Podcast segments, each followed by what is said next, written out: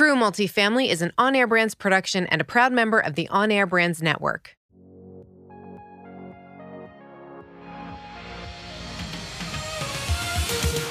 This is True Multifamily, the show where we dive in on what really happens after closing a multifamily property. We're going to expose the role of asset manager. That's a person who has a responsibility of seeing the vision, executing the plan, and managing people, budgets, and timelines, all to deliver returns for our investors. These are the real struggles, the real victories, and the real stories of asset management. Welcome back to another episode of True Multifamily. I'm your host, Justin Fraser. Very excited to be with you here today with Mr. Jerome Myers. Jerome, how are you, buddy? Amazing, Justin. So grateful that you have me on your show, man. Thanks. I am glad to finally get you on the show. As we are just talking about, we met in person. Uh, we've talked a while, but never got you on the podcast. So here we are. You're on the show.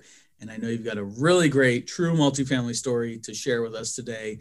But for those uh, who live under a rock or don't know Jerome, can you uh, give us a little bit of an introduction to you and to uh, to what you're doing? Yeah, man, I'm just a corporate America dropout who buys apartments and shows other people how to do the same. Uh, back in 2016, I left corporate America to pursue this dream. Got turned away a bunch of times because I didn't have experience, and so I went and fixed and flipped had somebody show up, ended up being an experienced partner. And then we got into this deal that we're going to talk about today. And boy, did my eyes get open. So you started off with flipping. And uh, and then how, how long were you flipping before you got into multifamily? It took me about a year to get the first deal done. So I flipped along the way. I went to 10 banks when I got ready to leave corporate, and they all told me they weren't going to give me a loan. And right. I didn't really understand why.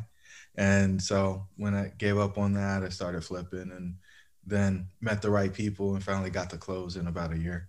Got it. Got it. And so we were ta- chatting before.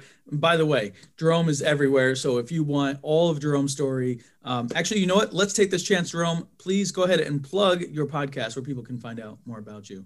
Yeah. So if you're listening to this, then you're a multifamily investor. You want to be. We've got a podcast called Multifamily Missteps. We bring operators on from around the country to talk about their missteps. And the Love whole it. goal is to elevate the collective intelligence of the operator community. Whether you want to get in or you're already in, you're going to learn a lot there. We've had people like Kenny Wolf, and we also have my man Sam Stillwell. So somebody with the 3,000 plus unit portfolio and somebody with a triplex and we just go through the whole thing of understanding what happened how they got into the situation what they did to make sure they never end up in that situation again and sometimes they even tell you how much it costs to make that mistake it's uh, education right education well i love that because uh, true multifamily listeners if you don't listen to that show already our shows are so aligned there's so much overlap uh, in content uh, and, and mission uh, in that it's all about the operations of the property. So I love that you're getting your guests to open up and share their missteps and, and lessons learned. And uh, it's, it's, it's really great. It's really great. So if, if you don't know Jerome, please go listen to that show. And at the end, he'll, he'll give us some other ways that, that we can reach out to Jerome. But let's let's jump right into it man T- first tell us the story about this 23 unit you're flipping how you found it and then I know you got some multifamily missteps here, so let's start talking through it. Oh man, yeah. So you kind of build your own thing, right? You got to scratch yeah. your own itch. And so I was listening to everybody around the country trying to get educated because you know that's what you do. You listen to a bunch of podcasts, you read books, and we had this deal in hand, and it was like this isn't matching up. They said do this, but when I try to do this, then I got to do that what does that really mean, Jerome? So we bought a 23 unit. I thought I was going to buy it. I took this deal to the banks in January. They all told me no. I had my 50 page business plan that I put together and said, oh man, we can do this. And they looked at me and they said, Jerome, you don't have the right experience. I said, well, I'm a licensed engineer and started going down all the things that I'd done, MBA, all this stuff. They said, no, you haven't bought a property of this size and executed this business plan. I was like, how difficult can this really be? right. Right. Yeah. And so to put things in context, it was a 23 unit building, townhome style. We were going to go in and basically change everything roofs, parking lot, landscaping, take out a wall on the first floor to make the living space and kitchen connect. Uh, add a half bath on the first floor. This is on slab, so we're jackhammering concrete All in order to put in new pipes.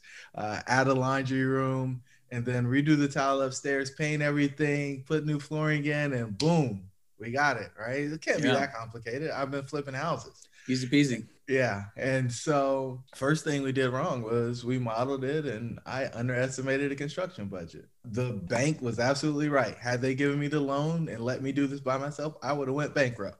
I just wouldn't have had enough cash in order to be able to go through it. We thought that we were going to renovate the property on turns. We ended up going to zero, Justin. Zero cash flow on a million dollar plus asset. Okay, let's let, let's pause right there because there's a lot that you've you've already brought us through. Zero, uh, you're talking about occupancy, right? So you had you went from how many tenants when you closed? 23. You were fully occupied when you closed. Okay, and how soon after that were you zero? Four months. Wow, that's uh that's tough, right? And and your plan, especially when your plan was built to renovate as you go on your your turns, right? So you were probably expecting a 90 plus percent occupancy the whole time, which means you're going to cash flow as you go. Yeah. So so talk about that. Talk about what series of events went brought you from 23 to zero, and and what you did about it. Yeah. So what happened? One, uh, people weren't paying rent. We thought they were, they weren't. So our property manager evicted them because they weren't paying rent. And then he's like, "Well, we'll just leave it vacant because we got to renovate them anyway." And it's like, "But we're not ready to renovate those yet." Plan was we do four at a time, and so now we're at seven or eight. And then more people weren't paying, and it just kept going down this path. And then we thought, hey, lease expires, person instead of renewing their lease, we non-renew them, they move out, we renovate. So we had the confluence of people not paying, people's leases expiring, and they didn't want to live there anymore, so they moved out, and it became Armageddon. It's just boom. And then I think there were a few. I don't want to call them scragglers, but I don't know what else to call them at this point, who were still there in that last month. And that was when we realized that, hey, this sewer pipe is broken and we've got to replace it. So we've got to get everybody out of the building now because we don't have any working sewer. The sewer pipe going into the building was broken. Yeah, Coming the out. outflow. Yeah. Okay. Wow. Um, so uh, I, I just want to really highlight this because it, it's so, you know, you listen to podcasts and there's so much about, okay, we're going to buy, we're going to renovate on the turns. That sounds great, right? You're hearing all this, this, you're reading all these books, like this sounds great, like picture perfect plan here. But things can go really sideways really fast. So when you say the tenants weren't paying, is that that they weren't paying prior to closing? Is that a due diligence um, issue, or is it just that a new new manager, new owner came in and they just didn't want to pay you when they were paying previously? I, I mean, I think it's a combination of both, right? Even if a person's late on rent or not paying during due diligence, or even if they are paying during due diligence, there is no guarantee once you close that they're going to pay you. Absolutely. It is a wild animal, and people don't actually think about multifamily that way. But it's a wild animal, especially when you're buying what we buy, which is stuff that's mismanaged, and we're looking to come in, implement new systems and processes in order to maximize the efficiency of the property. And so if the residents haven't been trained to pay on time or in a timely manner, then what do you do? Right? Yeah. Evict them. That's Yeah. what happens, right? Yeah. That, that's your hammer. I'm going to evict you. You can offer a carrot, but it all usually comes back to what's your hammer? And so we're going to evict you. And the fact of the matter was the plan was to grow rents pretty dramatically. And so this is a great part about podcasts, right? I could come on here and spin this whole thing, Justin. Justin, we bought this property at we were average rents were 695 and today we rent those pro- that property for 1195 brother Woo. this has been a home run slam dunk and anybody who's been a partner in this deal is going to get an astronomical return i mean if you just do the math on that cap spread on the spread using the cap rate we've guaranteed at least doubling maybe 250% the money that was put in place in that deal we got another offering come up and it'd be amazing if you join us on that right i could tell you that Mhm. and leave out all the other stuff because all of all that I said is true. But as an operator, all this other stuff, all of the headache and why you were able to get that type of return gets left out. Yeah. It's a long journey to get there. And what you just said in that 10 second summary sounds fantastic, of course, um, which which is the need for for shows like yours and mine because we've we've got to dig in on what happened. So, Jerome, I I, I before we move on, I want to just uh, dig in on this one more time and and next time, right? So the next property you buy or or the next time you're evaluating a deal and it's got 23 tenants in there and your plan is to renovate as you go what changes do you make to your plan or to your approach or to your due diligence so that your property doesn't go to zero? I don't know that you can fix that justin right? It's just like a flip. Once you're in it you've got to go through it the property conditions can change and you have to deal with it. Now with that said there have been times where we've closed on deals and we didn't bring all the money in up front and for renovations and that is now a non-negotiable. Because it doesn't matter if you go to zero if you have the money to do the renovations because it just sped up yep. the process. Right. And so now you've got less revenue in year one than you expected to have and so you may have to service or you will have to service the debt out of your reserves but when you get to year two, you're going to exceed pro forma because the way that the average collected rent or you know your net income is going to be much higher than you expected because of the vacancy that you would have had if you were executing the business plan into multiple years. Yeah, I love that. What you say, just non-negotiable. Have your your construction funds in hand, ready to go. Um, Because you're right. If you hit zero really fast, you could take on those units, assuming you had scalability and contractors and construction management processes and all that, you could, if you had the cash, you could scale that up quickly, have multiple crews on site and just just start turning units one after another. Okay, so so these units, uh, this property goes down to zero. You might have been able to to put some some tenants in at a lower rate if you do just a turn rather than a renovation, but then you get hit with this sewer line um, that's that's broken, right? So there's like, okay, that's just like a nail in the coffin, right? There's no coming back. So let's now talk about that process and, and what happens when when you discover this. Yeah, so it's a smooth thirty thousand dollars seminar for anybody who's wondering. and you know, we came in, we put the new pipe in, and I'm an engineer, right? I beat my chest, I'm smart, civil engineer at that. I look at this building, I see the corner of the building is sunk.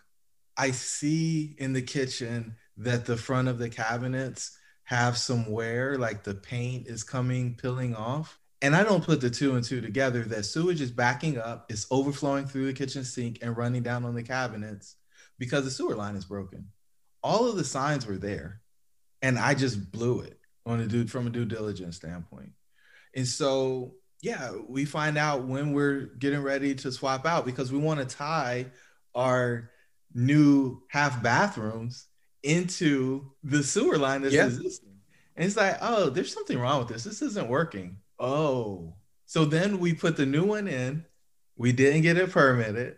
Yep. The city inspector comes out. He says, This is new. You didn't file for a permit. This doesn't meet code. Take it out. Take it out. Start over. Start over. Wow. Okay. So, ouch. All right that that's a that's a sobering reality that'll smack you in the face right so you've done what work have you done where at the point that he comes out and says hey uh, you got to redo this jackhammered mm-hmm. however many units so that we could tie in the new toilets lines or drain lines for the toilet and the sink and so i mean we could stop there but we've taken out the wall in between the living room and the kitchen so that we could do all the jackhammering we needed to do in order to connect back into the main. And we've done a bunch of outside work because it's our method of operations to go do the outside so that nobody can pull up to the property and tell what's been done, right? Yeah. It's just, oh, this looks great on the outside. And then we're working on the inside of the units, kind of getting our house clean. Yeah. And so all of the insides are just destroyed. You can't walk through without tripping over something, is the short answer. Yeah. All right, so now now you've ripped it out. City inspector comes in, says, "Hey, you've got to redo this." So now there's a time factor, right? Because now, how how long oh, does that yeah. process take? oh yeah, oh yeah. Now we got smart, right? We're we're going to pull in the old. We're going to pull in the new with the old. So we're just gonna hook it up Explain to the that. Explain that. in. So when they put the pipes in, instead of because this pipe is running underneath the building, right? Because we've jackhammered down to it, it's like six feet deep. And so instead of trying to dig everything up and pull the old pipe straight up, we just pull it along the line. And then we connect our new pipe to the end of the old pipe and bring it all in together. Wow. So what was what was that? Was that that was all in in that thirty thousand dollars? We'll go with that. Yeah. All right. so what's um what do you do differently next time? What's what's your lesson? oh, everything. and so we talked about this before, right? Not you and I, but me and the guys. Yeah. You permit everything before you close, Yeah. right? If you know you've got a huge renovation that requires permits, get your permit so that you can hit the ground running. You know, your due diligence is going to take at least 90 days. Something like this is going to take longer because of all the stuff you have to do. Get your drawings done, get them submitted, and then get your permit in hand. So when you hit closing day, you can actually start executing and you don't have to worry about people showing up and saying, oh, this isn't done right or this isn't acceptable. Now, with that said, even if we had done that, Justin, we wouldn't have known to permit the sewer line because we overlooked that during due diligence. So it wasn't in scope. Sure. So yeah, but we knew that we were doing a big construction project. It was highly visible, and there was plenty of publications around it and papers and so on. Once we closed and told people what our plan was, and so for somebody to think that that level of work was going to happen and the inspectors not see it or have something to say about it was just ridiculous. Right. Okay. So do you chalk that up to just first time through? You just didn't know. You didn't have the experience, right? So so now you do. Well, kinda. I mean, some of it's partnership, right? Okay. If you got partners in the deal and you want to go one way as asset manager, and your partners don't think it's important to do that, there's but so much give and take that is going to happen. You're either going to agree to spend the money beforehand or you're not. Right? There's Yeah. a lot of people who expect deals to fall apart, so they're only going to spend what they absolutely have to spend when they don't have another option but to spend it.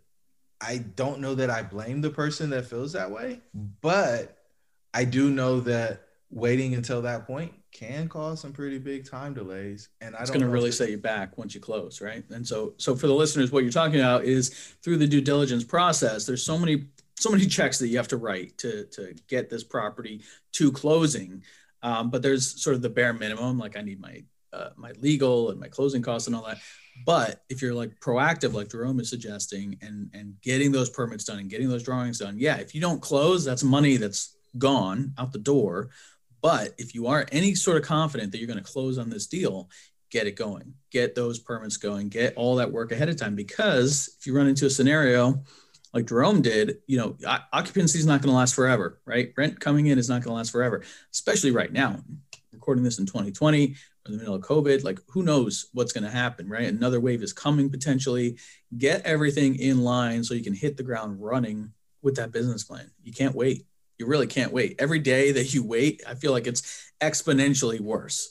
And uh, you know that's something that we've learned across a lot of our deals. It's like, oh, we'll get to it, or we'll we'll implement that water savings plan down the road. And it's like, man, what what a stupid thing. Like, let's do that day one. Like, why wait? Going back to what you said before, like come in capitalize, come in with the cash to do the projects you have to do. Why you're not going to get it out of cash flow over time. Get the cash in, start the work, start before you even close, so you can hit the ground running.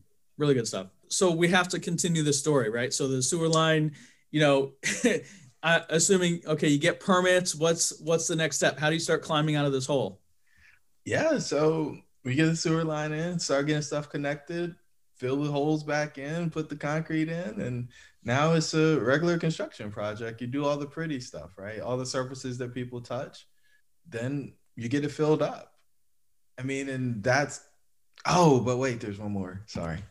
So while we're going through this, we had cages on the HVAC units, outside HVAC units.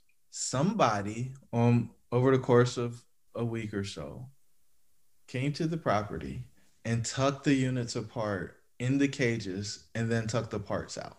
Okay, so this is like some kind of wire or mesh mesh cage around the AC unit. It wasn't mesh. It was just the pipes. So some of them are the really cheap ones are just some bent pipes. There's Mm. four of them. So there's plenty of access, but you just can't pick up the unit together and take it away. Right. What So you can't just pick it up. But if you are crafty like this guy, you can come in and dismantle it piece by piece and haul it on out of there. Wow. Uh, and that was not that was I'm sure not very cheap to uh, to replace, right? no, because you have to do the inside and the outside now. Yep. And was that that was not in your budget in your scope of work? It was for half. So half the building has central HVAC, the other half did not. So our budget was to do half the building. And so when we got to this point, and here's another great one. So you, you're getting the best stuff, man. I've never talked about this on podcast. So I appreciate it. we changed our insurance policy 15 days before this happened. And so if you think that that didn't trigger an investigation by the insurance company, Mm, yeah, a little uh, little sketchy there, right? super sketchy. So why Super- why did you change your insurance policy? Because we realized that we had a full blown construction project because we didn't have anybody on site. Okay. So we needed to go from a builder's risk policy to whatever the other policy is so that we would, because we had a construction project going instead of a change in Right. terms type situation. right. Right. Okay, so so you change that, and then here comes this surprise 15 days later. Okay, so were you able to file a claim? We filed a claim, but we still don't have the money. How long ago was this? At least two years. Wow, wow. Yeah. So I mean, there's a good lesson there too. In in anyone that says, "Well, we're covered with insurance," like yes, technically you're If. covered, maybe, right? And and but then there's all these other circumstances, and now look, two years later, you're still waiting for that money. Meanwhile, it gets hot, right? this property is in the south. It gets hot in the summer, and people need air conditioning. So that's money that has to come out of your pocket, out of the property, Mhm. to go pay for those air conditioners. Or you, you frankly, you can't rent rent an air, a unit without some kind of cooling in in the south. It's just too much. That's crafty on that guy's part, and and really unfortunate. Is this something this you know this do you know like was this guy doing this in the middle of the night like was there not um you know enough people on site to see this i imagine with all these contractors and construction guys around someone would have would have seen something Well, so I think majority of it was done at night, but we had to stop work on the property because we didn't have the permits at one Right. point. There weren't people coming. So we don't actually know when it happened, but we do know that it happened. But back to the point of it not being cheap, right? So say we planned on doing half of them. And this is my favorite part for everybody who's a fix and flipper and they think they're going to come over to multifamily, it's going to be all good. If you underestimate your HVAC budget on a single family house, by let's call it two thousand dollars, just because it's a nice round number, and I'm not good at math. Well, that's two thousand dollars. That's probably in your contingency. Yep. If you underestimate a 25 unit property by two thousand dollars for each unit, that's half a million dollars. Some people are really wealthy and they can write a check for that. Yeah. I'm not the person that could have written a check for that at that point. And so, what do you do when you have that situation happen? Especially when, oh, oh, by the way, somebody stole units that we didn't expect to do. And so add that on top of it. And so just keep in mind, like, this isn't for the faint at heart, and it's certainly not a poor man's game. very expensive it's very expensive i had something very similar jerome on my 40 unit that i did one of my first projects and same thing half the acs did not work and you know the the seller going in had told me you know they had replaced 10 of them but they didn't connect it right and it ended up burning out the units and it's like okay that times $4500 a piece it's like that is not that just blows out your whole budget. It's not easy to come back from something like that and it'll set you back a, a good bit all right so much good stuff here by the way guys. Please go back and listen to this again. The amount of notes i'm taking Jerome is so many so many good tidbits here and uh want to appreciate you know i appreciate you sharing everything.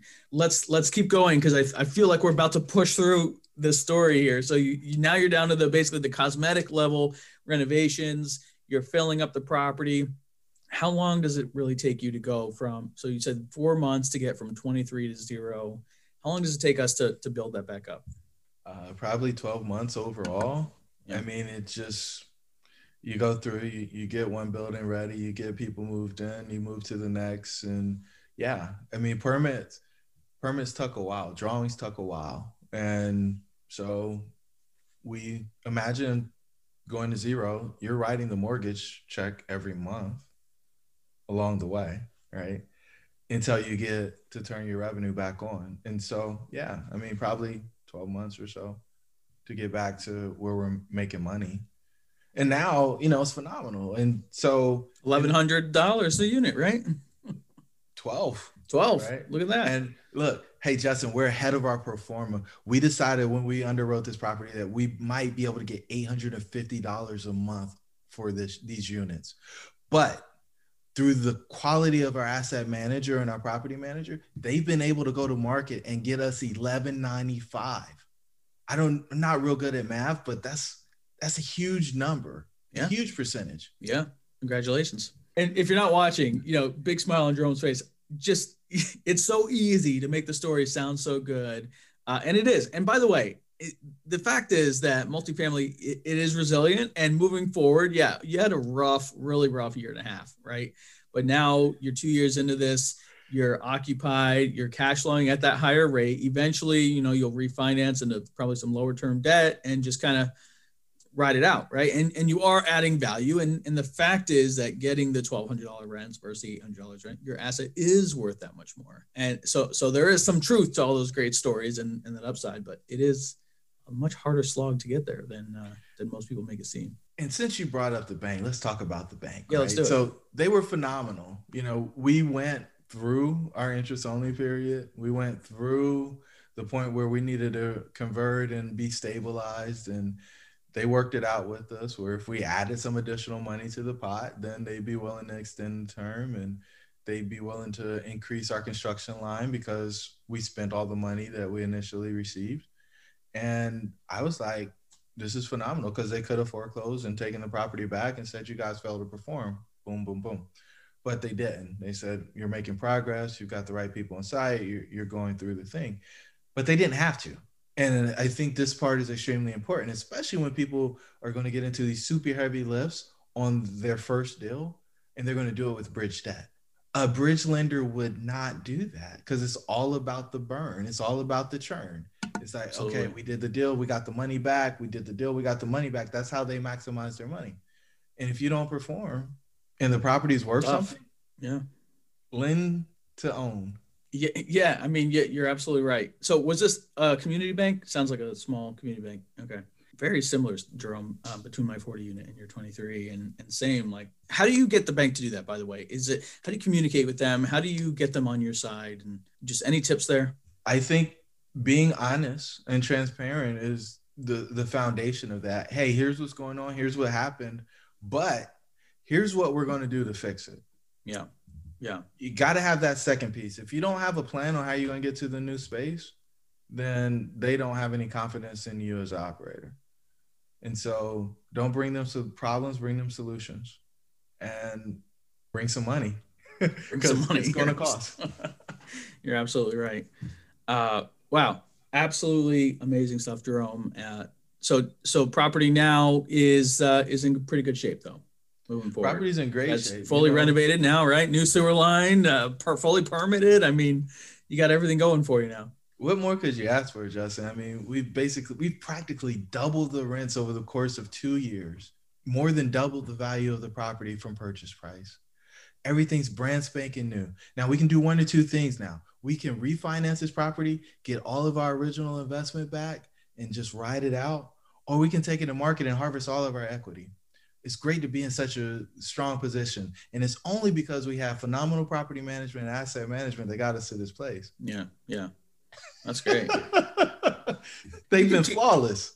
No problem. Uh, you know what though? There is something to be said for the resilience that comes with this, and knowing that you'll find a solution, and knowing you'll be able to to push forward. Whether it's getting the bank to bend a little bit by bringing more cash, you know, there is so many opportunities to be creative with solutions in multifamily. And um, to your point, though, the, the expense side could be extremely high because you know a few thousand dollars doesn't seem like a big deal, but a few thousand dollars per unit uh, starts to add up really quickly. So with that, then any final parting thoughts? Just you know, if you were to go back and, and do this project again, any anything that we did not cover, any of these topics that you might suggest someone getting into a 23 unit. You already said, you know, avoid bridge or be very careful. Do your due diligence. Start start early. Sometimes you just and come in with a lot of cash. Really was what I took from this, so that you don't. If you do get in a situation where your occupancy drops, that you can uh, go ahead and hit the gas on the renovations and, and push your way through it. I would say that your partners make the biggest difference in your deal.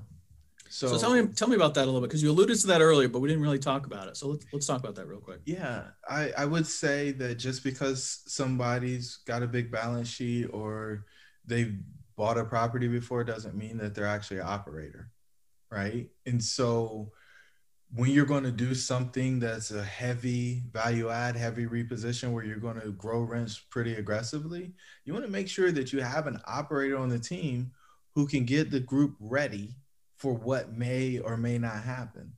Because there's nothing fun about going back to your partners and saying, we're going to run out of money. We need everybody or whoever can to pony up another, whatever the number is there's absolutely nothing fun about that. And if you don't have the right people involved in the game, then you can be surprised by that. And we had a conversation in March where I said, Hey, look, we've got a problem. We need to do something about it now. And again, like I was told before, hey, don't worry about it. It's going to be fine. September rolled around, and then they saw the problem that we talked about in March. And they're like, okay, well, we're going to have to do something about this before the end of the year. And when they dismissed me in March, I said, guys, if we don't do anything about this now, I'm not putting another penny in the project because we will have wasted X amount of dollars yeah. Yeah. by waiting. And that was a really interesting conversation because we had to go through the project. But if you're not, if your perspective, if your opinion, if your wisdom guidance isn't valued by the team, at some point you have to put your foot down because you're in this thing just like a marriage you're in mm-hmm.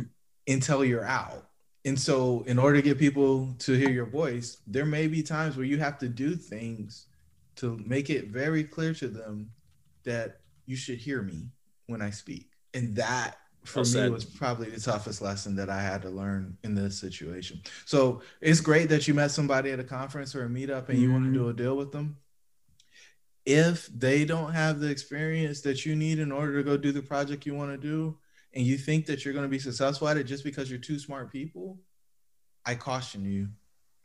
If you are partnering with somebody who has never made a mistake it's always somebody else's fault. I caution you not to join that person in a partnership because you're going to mess up their perfect streak. Because you're going to make mistakes just like they will. It's just a matter yeah, of whether of or not you're willing to admit it well, th- that's it. If you can't admit it, and can, everyone has, everyone has made a mistake, and and many, right, many times over. But if you can't talk about it, uh, then, then, yeah, what? How how could I possibly work with you, um, Jerome? That was a, killer way to end this episode. One hundred percent uh, agree with you in all of that. And uh, I've had partners in the past on small deals, medium sized deals, and uh, when it doesn't work, it can be tough because you're you're now intertwined in an asset possibly with investors. And now there's there's a whole slew of things that that can go wrong. And, and if you're not on the same page uh, can absolutely cause trouble. So what's your tip then for finding a, a good partner or someone that you you could partner with? I think the first thing is make sure that your values are aligned. And that sounds like super esoteric right? But let me make it very practical and plain for you. If you both want to make a positive impact on the community through your investment and profit isn't your main motivator, that's an example of aligned values. If you actually see your residents as people instead of dollar signs, that's aligned values. There's a number of other things, but be very clear about what your investment thesis and objective are and make sure that everybody's aligned with that because it will decide how you make decisions. You know. I've yep I've I've had an experience with a property manager who said, "Well, what does it matter? We don't want these people here anyway."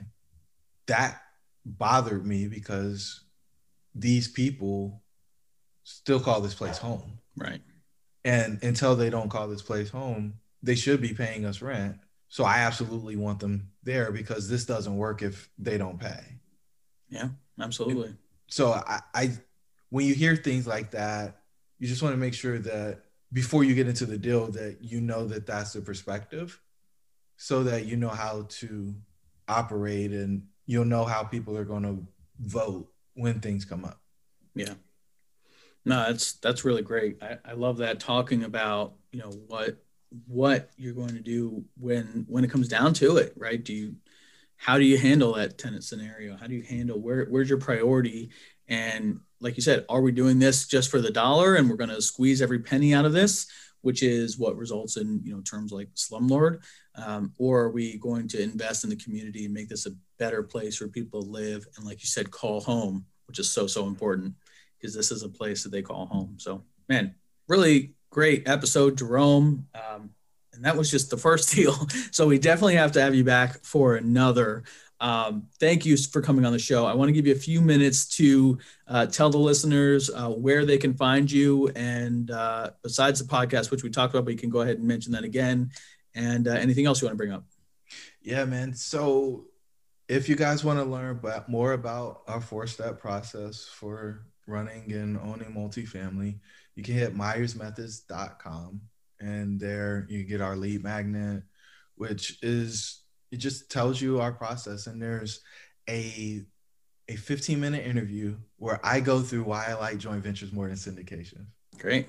That's Whoa. it. That's it. All right. MyersMethods.com and uh, go get that go get that 15 minute interview because uh, you know i'm a syndication guy jerome's a jv guy that's okay we can still talk to each other and uh, good good bad and ugly for, for both options i think so uh, jerome thank you so much so many great lessons definitely appreciate it if you guys like this show please leave us a great rating and review find out more about jerome on our website truemultifamily.show show notes will be up Thank you so much for joining us today. We'll see you next time. Thanks for listening to another episode. Check out our website at truemultifamily.show. And if you have an amazing story to tell, share it on our Facebook community, and you might just be the next guest on the show. We're also on all other social networks. Just search True Multifamily. I'm really, really proud to have the show produced by our company On Air Brands. Check us out at onairbrands.com. We also have an incredible, unique podcasting event that we would love for you to be a part of. Check that out at podmax.co.